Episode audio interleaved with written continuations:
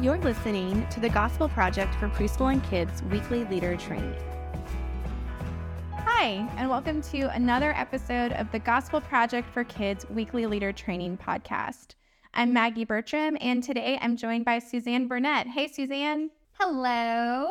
How are you today? I am doing just absolutely wonderful because I get to be here with you. Aw, so sweet. Do you have your cup of coffee with you this morning? I have got my water. I'm trying to, you know, hydrate, stay hydrated. Healthy choices. So, Good yeah. job. Me too, but only after I had coffee. Oh, 100%. All right. Well, on this episode, we are discussing Unit 25, Session 4 Jesus warned about not acting. And this is found from the Bible text of Matthew 25. Jesus' earthly ministry was filled with his teachings. He taught people everywhere he went. Even when Jesus rode into Jerusalem, we learned how he taught the religious leaders the Old Testament prophecies.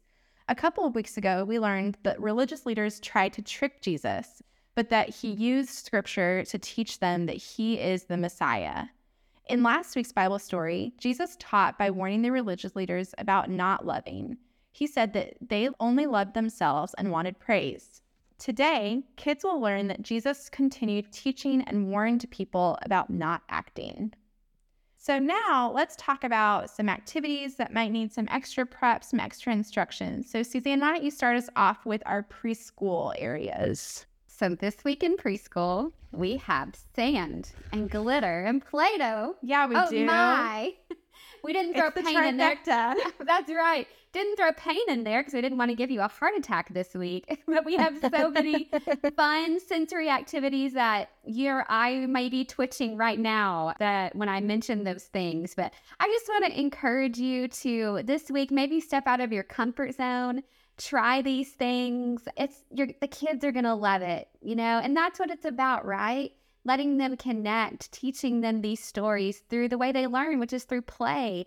And so I want to challenge you this week to try this. If you are nervous, just do one child at a time if you're able to do that in your classroom and let them try these different things. So for babies and toddlers, there's an activity called Hide the Objects.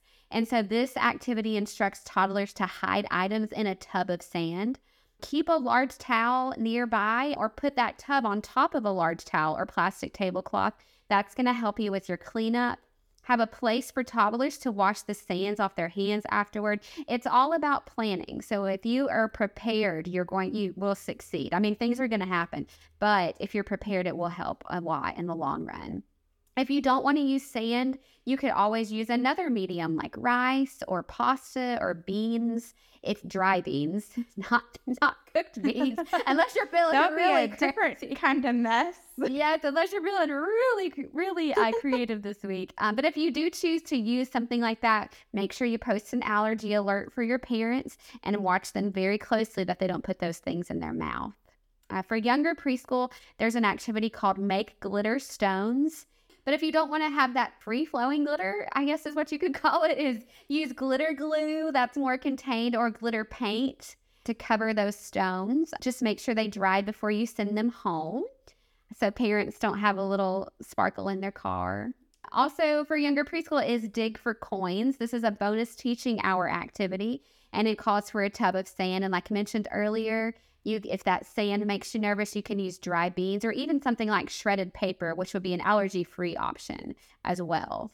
And then lastly, there is an activity in preschool worship called Lead a Station. And so in this activity, you're going to have different stations like an art station and a Play-Doh station. And there a preschooler will be in charge of their small group that will be there in that particular station. So some preschoolers are going to be mm-hmm. really excited because they will get to be the boss. But you're going to have other preschoolers that are not going to be excited. They're going to feel a little unsure and nervous about this, and so they may need some prompts from you on how to how to help their friends, how to lead their friends.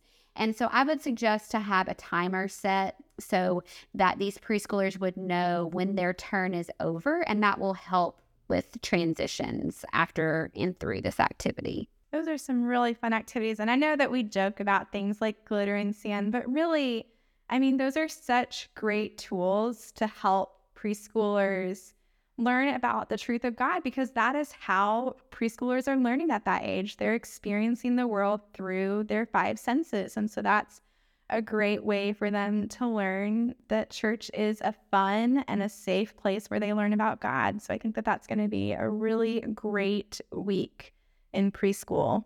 In older kids, there is an activity called How Will You Use It?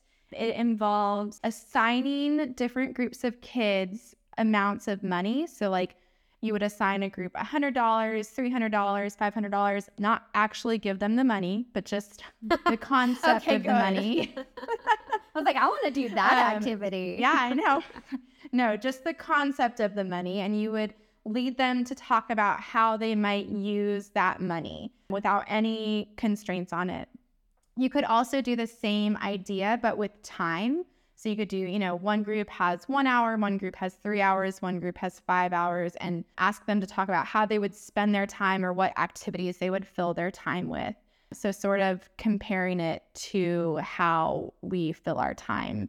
And then for midweek, the group demo is called Shield Defense. And so it involves a lot of crumpled paper. And so that you are not using a bunch of brand new, fresh copy paper, I would encourage you to ask the church offices or if you work in an office, ask them to collect some scrap paper for a few days leading up to the session. You know, nothing with like social security numbers or anything, you know, nothing with sensitive information, but just, you know, some scrap paper so that you're not having to waste a whole ream of That's a great idea. fresh copy paper. we want to we want to be green when we're able to. All right. So, Suzanne, what are mm-hmm. you excited about or what stands out to you about this session? Yeah. So I'm going to be honest. For the longest time, I really felt bad for the third servant. The one that, for one, he got the least amount of coins. And then he got in so much trouble. The master was so upset at him. And so I always felt really bad for him. Like maybe he didn't know what to do with the money. And maybe he legitimately thought he was doing the right thing. And then the more I realized it and read it, I realized that he he was acting in fear. He was he was afraid of his master. And it reminds me that when we give our life to Jesus, he wants all of us, every single part. And he doesn't want us to he doesn't want us to act in fear. He doesn't want us to be afraid of him. He wants us to trust him. Um, and his desire for us is freedom and growth and not the fear and the hiding that we see in this parable. That is such a good word, such a good point. And Suzanne, you and I were talking before we started recording, and we were just talking about how this story is one that's often told, but not often very clearly explained. And so, how there might just be a lot of misconceptions, much like what you were talking about. I think that I had some similar misunderstandings about this story. So, this might be one that kids are familiar with, but they might have some confusion or some misunderstandings around it. So, I'm excited for kids to hear this story, but for us as leaders to really have that chance to help them understand that we don't serve or not serve God out of fear or pressure, but rather as a way to express our joy and as a way to worship God. And I also think that that looks different for every person. I think that this story is a really good reminder of that because the other two servants, regardless of the amount that they returned and gave to their master, the master told them, Well done, good and faithful servant. So the master didn't care about how much they gave to him. He, as much as he cared about the fact that they were purposeful and that they used what he had given them as a way to earn more, right? And that they had purpose in what they were given. And so I think that that is a really good reminder that God isn't so much concerned with how much we're able to give, but more what is the purpose behind it. Well, thanks for listening to today's episode of the podcast. We hope you have found it helpful as you prepare to teach the Gospel Project for kids in preschool. Thanks for listening to this week's leader training for the Gospel Project for Preschool and Kids. For more resources to help you focus your ministry on the gospel, please visit gospelproject.com.